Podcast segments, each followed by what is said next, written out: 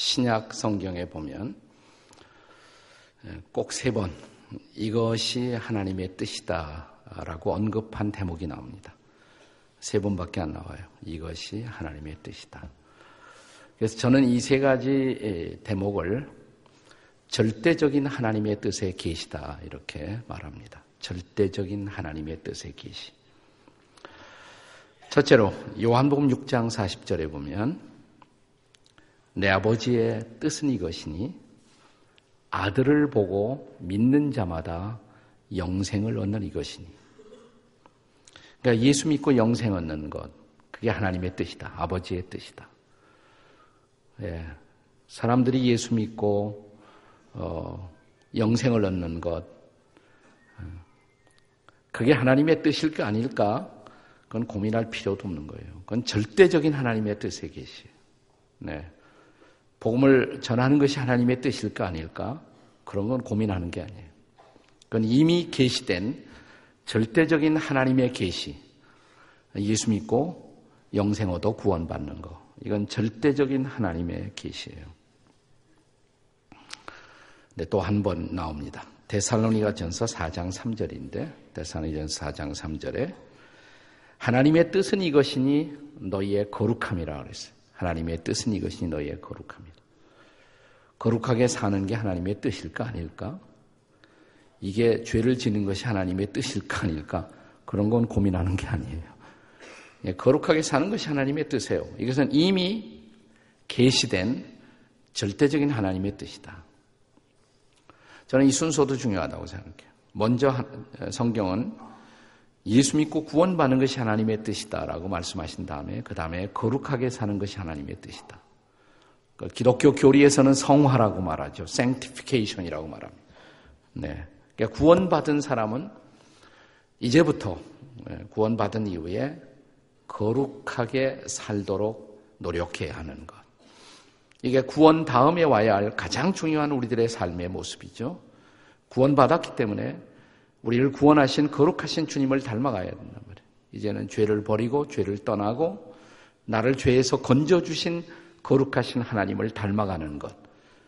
이게 하나님의 뜻이다 이 말이죠. 절대로 이것은 고민할 필요 없는 이미 계시된 하나님의 뜻입니다.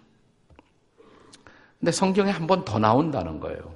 이것이 하나님의 뜻이다라고 신약 성경에 계시된 것이 한 번 더 나오는데 그것이 본문이다 이 말이죠.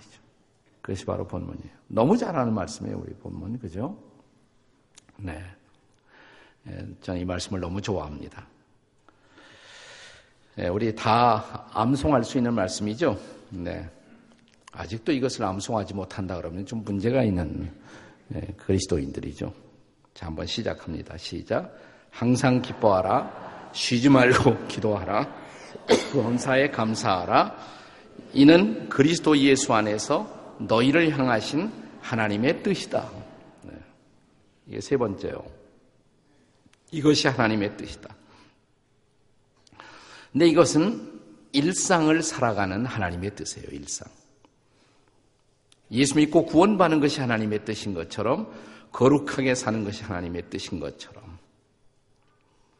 세 번째는 뭐냐면 저는 이것이 두 번째하고 관련이 있다고 생각하는데 거룩하게 살려면 날마다 일상을 어떻게 살 것인가.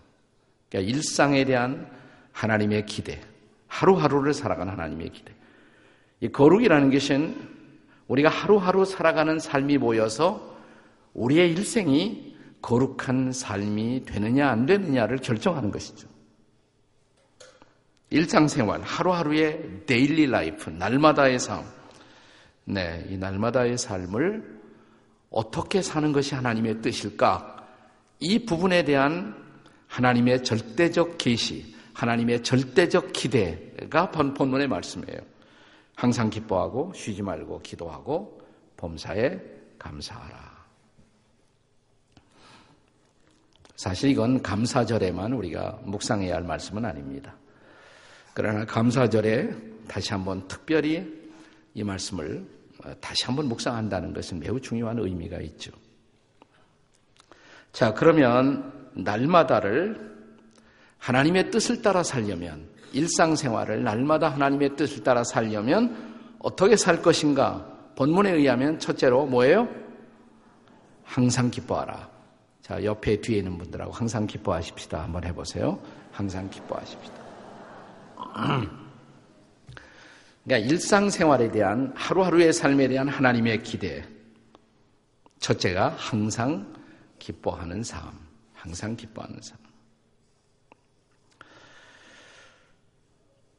이 항상 기뻐하는 삶, 뭐 기뻐하는 삶, 이건 문제가 아닌데 이 말씀을 받을 때 언제나 우리 마음속에 문제로 다가오는 것은 뭐냐면 항상이 문제죠. 항상. 뭐 기뻐할 수는 있는데 어떻게 항상 기뻐할 수가 있느냐. 어떻게 항상 기뻐할 수가 있느냐. 저는 항상 기뻐하는 삶의 중요한 대전제가 뭐냐. 하나님과 바른 관계 안에 있으면 항상 기뻐할 수 있다고 생각해요. 하나님과 바른 관계 안에 있다면 우리는 항상 기뻐할 수가 있어요. 우리가 하나님과 최초의 관계를 맺었을 때 하나님이 내 아버지라는 것을 알고 예수 믿고 구원받고 구원의 확신을 받으면서 하나님과 바른 관계를 맺었을 때 제일 먼저 마음속에 주어지는 선물이 뭔지 아세요? 구원의 기쁨이에요. 구원받은 기쁨. Joy of Salvation이라고 해요. 구원의 기쁨. 구원의 기쁨. 그러니까 예수 믿고 구원받은 사람들에게는 구원의 기쁨이 있어요. 죄사함의 기쁨이 있어요. 주님이 나를 용서해 주시고 구원해 주시고 나 같은 사람을 하나님의 자녀로 삼아 주셨다. Amazing Grace, 그 은혜에 대한 감사함, 기뻐함이 있어요. 마음속에 놀라운 기쁨이 있어요. 기쁨. 그래서 내가 하나님과 나 사이의 관계를 체크할 수 있는 중요한 방법이 있습니다. 내가 하나님과 지금 최근에 바른 관계를 맺고 내가 살고 있나, 그렇지 않은가, 그걸 점검하는 방법.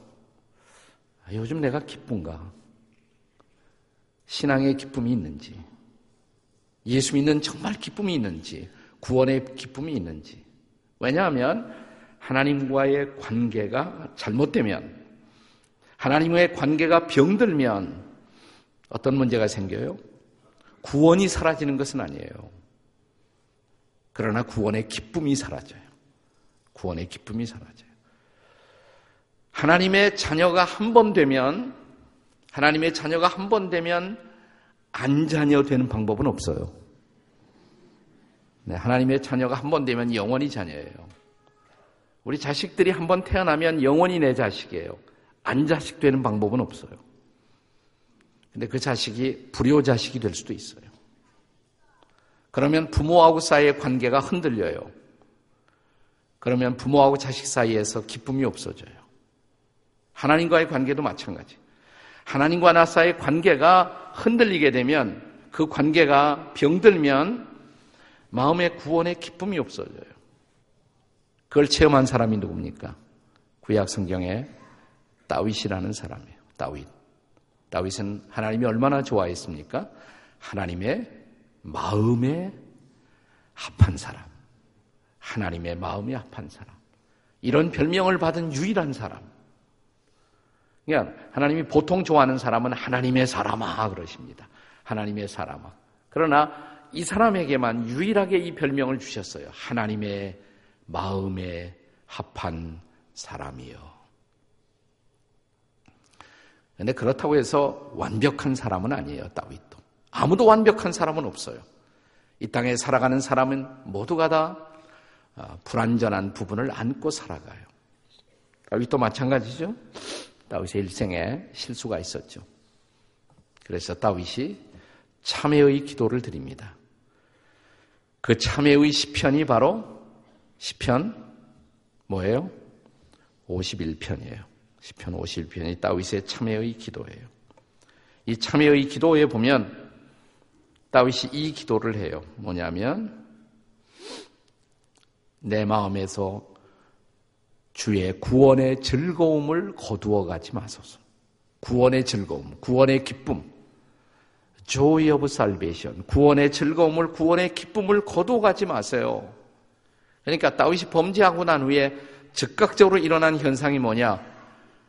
구원받은 기쁨, 신앙의 기쁨, 하나님을 아버지로 믿고 의지하고 살아가는 기쁨이 없어진 거예요.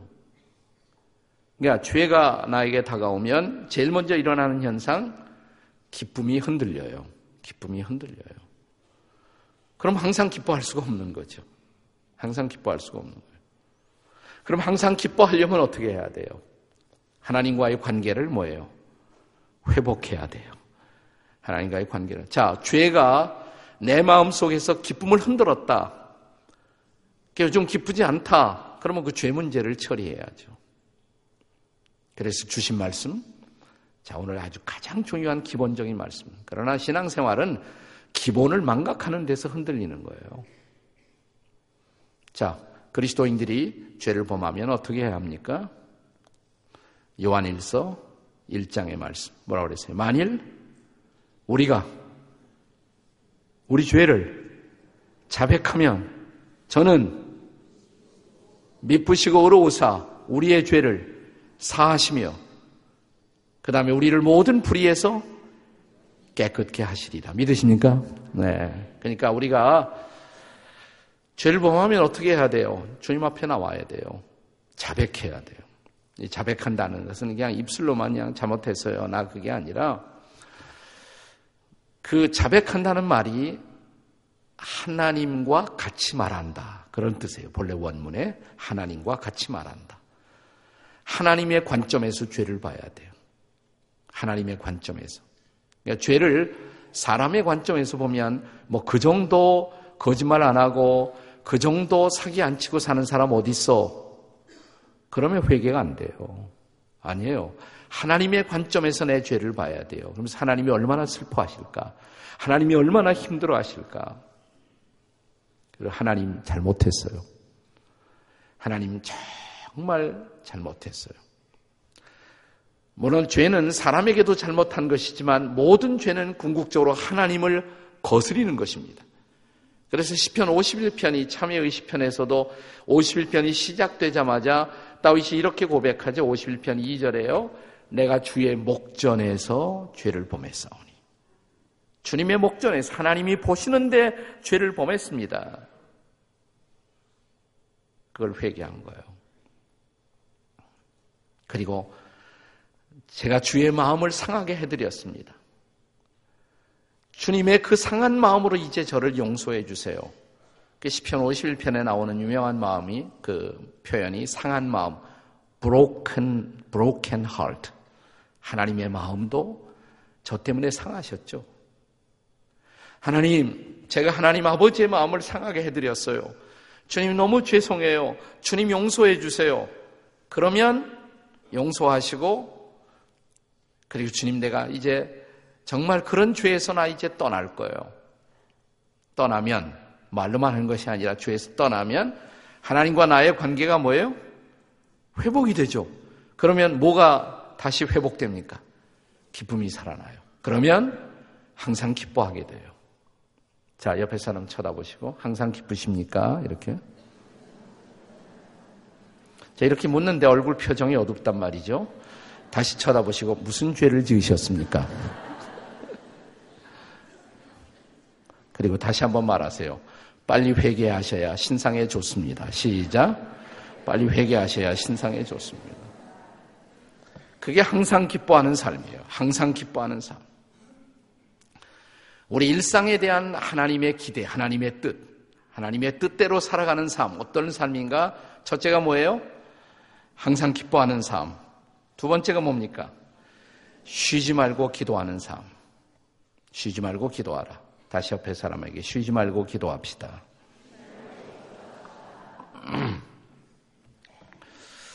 이것도 기도하라. 이건 문제가 없어요. 그리스도인들이라면 당연히 기도하고 살아야 할 줄을 알지요. 근데 뭐가 문제예요? 쉬지 말고 기도하는 게 문제예요. 예. 어떻게 쉬지 않고 기도하느냐 말이에요. 자, 항상 기뻐하라는 말씀의 중요한 전제는 하나님과의 관계다라는 말씀을 드렸어요. 하나님의 관계. 그런데 하나님하고 관계가 제대로 되려면 하나님하고 날마다 제대로 된 교제를 해야 돼요. 하나님과의 관계, 릴레이션십, 하나님과의 관계라는 것은 날마다 하나님과 교제를 잘해야 돼요. 펠로우십이 잘 돼야 돼요. 내가 부모하고 관계를 잘 하려면 부모하고 일상적인 교제가, 사귐이 잘 돼야 돼요. 그러니까 쉬지 말고 기도하라는 것은 하나님과 나 사이의 교제를 말하는 것이에요. 교제. 기도는 하나님과 교제하는 방법이에요. 우리가 하나님과 교제하는 방법이에요. 근데 쉬지 말고 기도하라 그랬어요. 쉬지 말고 기도하라. 근데 제가 이 말씀을 세미나 같은 것을 통해서 풀어서 어, 나눌 때 과거에도 나눴습니다마는 우리 기독교 영성의 역사를 읽어보면 우리 신앙의 선배들 가운데는 이런 말씀을 보면 그대로 그냥 적당히 넘긴 것이 아니라 내가 그대로 한번 살고 싶다. 정말 쉬지 않고 기도하려고 노력했던 사람들이 있어요. 근데 그들이 어떻게 노력했냐면 이런 노력을 했습니다. 예를 들어서 우리 개신교에서는 좀 내가 신앙이 요즘 이렇게 너무 냉담해졌다. 아, 요즘 내가 좀 신앙생활이 마음이 뜨겁지 못하다. 그럼 회복하려고 기도원 많이 가잖아요. 우리 교인들은 필그림하우스 이렇게 오죠. 필그림하우스 좀 와요, 와. 네. 좀 시원찮으면 빨리 와서 거기서 기도도 하고 그래. 네. 네. 근데 옛날 옛날 그리스도인들은 어떻게 했냐면 수도원을 갔어요. 수도원. 다 수도사 되려고 하는 게 아니라 수도원에서 한 일주일, 한 달 기도하고 오는 거예요. 그 사람들 수도하고 오는 거예요. 가톨릭에서는 그걸 피정이라 해요. 피정, 리트리트 한다, 피정한다고 그러죠. 리트리트란 말은 약간 물러가서 다시 내 삶을 돌아보고 회복해서 돌아오는 거. 예, 그걸 피정. 우리 그냥 수양 그런이다면 그 번역만은 가톨릭 번역이 더 좋아요. 피정한다, 이렇게 리트리트한다 이렇게 말하는데 수도원에 가요. 수도원에 옛날 엄격한 수도원에 가면 엄격한 수도원에서는 하루에 일곱 번 종을 쳐요.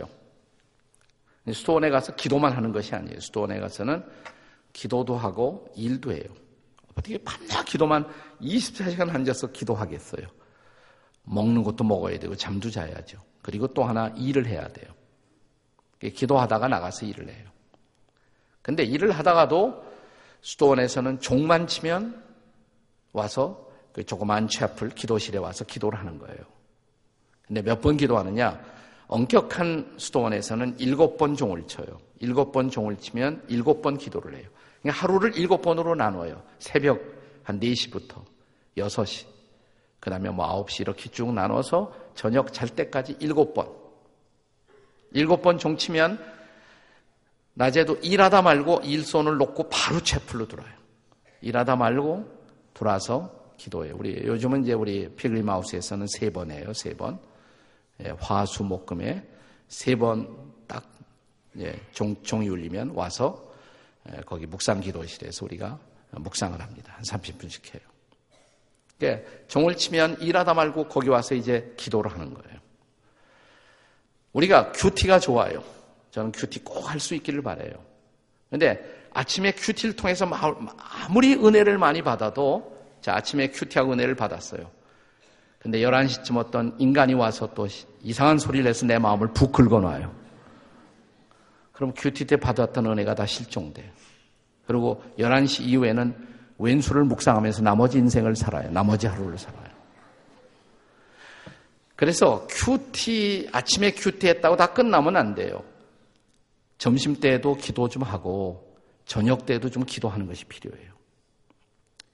그래서 하루에 일곱 번 종치면 가서 기도를 하죠.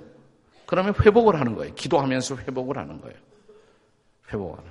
자, 근데 문제는 우리가 얼마나 바쁘게 살아요. 현대인들이 수도원처럼 살 수가 없잖아요.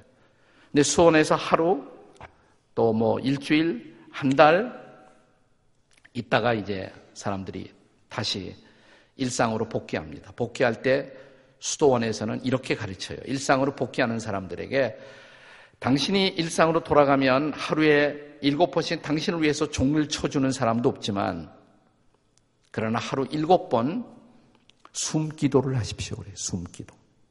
그러니까 하루에 아침에만 하는 것이 아니라 하루 일곱 번 기도를 하면 얼마나 우리가 하루 전체를 기도하는 분위기 안에서 살게 돼요. 하루 온종일 정말 쉬지 않고 기도하는 기도 안에서 일상을 살게 된단 말이죠. 그렇게 일곱 번 종을 안 쳐도 일곱 번 숨을 쉬라고, 일곱 번 깊은 숨. 자, 숨을 들이쉬겠습니다. 다 같이 들숨. 다 같이 시작. 멈추고 숨을 내쉬어요.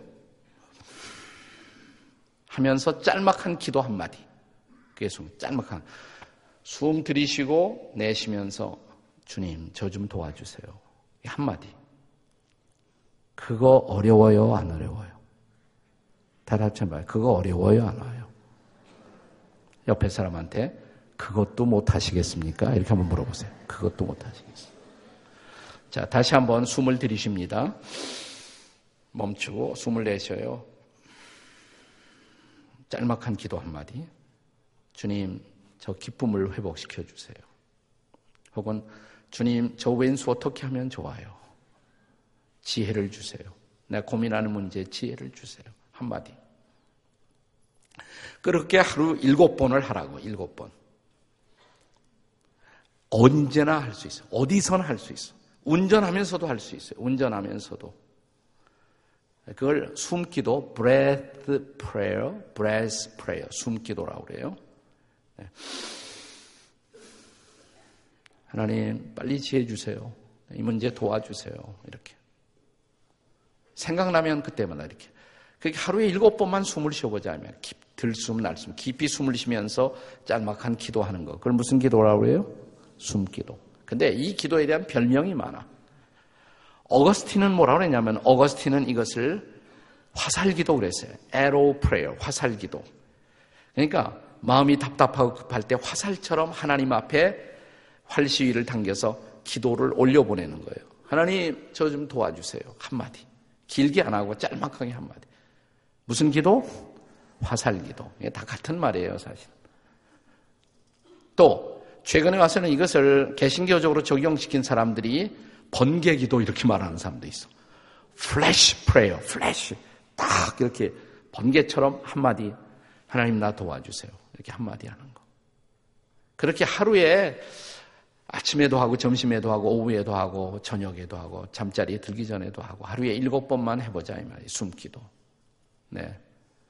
야, 운전하고 막 가는데 이상한 사람이 팍 이렇게 들어왔어요. 얼마나 열받습니까? 그럴 때 저놈의 시읒 막 나올 때 그때 막 나오기 직전에 숨 한번 쉬어요. 저 인간 용서해 주시옵소서. 천한 인간. 네. 저는 이걸 자주 실천해요. 근데 너무너무 좋아요. 근데 제가 전에도 가르쳤는데 안 해, 문제는. 배우고 안 하는 게 문제예요. 근데 해보면 정말 도움이에요. 우리 부부관계도 어려울 때가 있잖아요. 집안에서 저는 종종 저와 제 아내가 동시에 숨을 쉴 때가 있어요. 음, 그러고 나면 다 해결돼. 그리고 그래도 저희 여인을 사랑하게 하옵소서. 한마디 하면 돼. 한마디 하면 돼. 다 같이 들숨 시작. 날숨. 한마디 기도하세요. 지금 중요한 기도 한마디. 주님, 이 문제 도와주세요. 시험은 끝났지만 이후가 더 중요하오니 도와주옵소서. 한마디. 딱 한마디. 언제 어디서나 할 수 있다. 그러면 뭐예요? 쉬지 않고 기도할 수 있잖아요. 쉬지 않고. 하루 전체가 기도 안에서 머물러 있을 수가 있잖아요. 하루 전체가 기도 안에서. 뭐 일곱 번만 하라는 게 아니에요. 수없이 많이 해도 돼요. 수없이 많이 해도 돼요. 네. 요즘 뭐, 뭐 이십사 시간 주님을 바라보기 운동 이런 거 하는 분들도 있어요. 근데 그거 쉽진 않지만 최소한도 일곱 번도 못 하겠습니까? 하루에 그냥 종종 깊은 숨을 쉬면서 짤막한 기도 한마디 한 게. 자, 옆에 사람에게 쉬지 말고 기도합시다.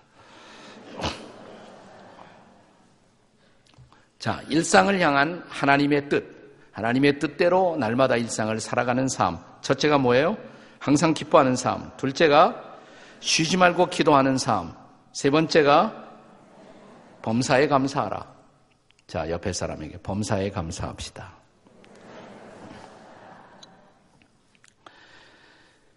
이것도 감사하라. 이거는 큰 문제가 아니에요. 근데 뭐가 문제입니까? 범사에, 이게 문제지. 어떻게 범사에 감사하느냐. 범사에. 이 범사 중에는 내가 좋아할 수 없는 것, 나를 힘들게 만든 것, 내 가슴을 찢는 것, 이것까지도 다 포함되는 거예요. 그 모든 것을 감사하라. 범사에 감사하는 것. 네. 근데 제가 항상 기뻐하는 삶, 이것은 하나님과의 관계, 관계를 전제로 한다. 하나님과 올바른 관계가 있으면 항상 기뻐할 수 있다. 또 쉬지 말고 기도하는 삶은 바로 하나님과의 지속적인 교제를 나타내는 것이다. 하나님의 지속적인 교제.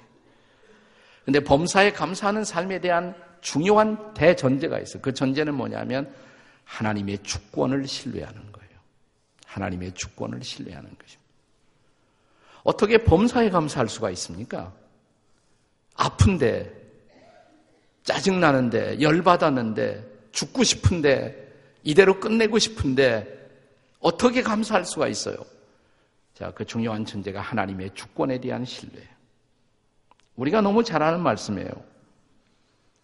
감사의 시즌이 오면 더 많이 인용되는 말씀. 로마서 팔 장 이십팔 절의 말씀. 하나님을 사랑하는 자, 곧 그 뜻대로 부르심을 입은 자들에게는 뭐예요? 따라서 하세요. 모든 것이 합력하여 선을 이루느니라. 믿으십니까, 여러분?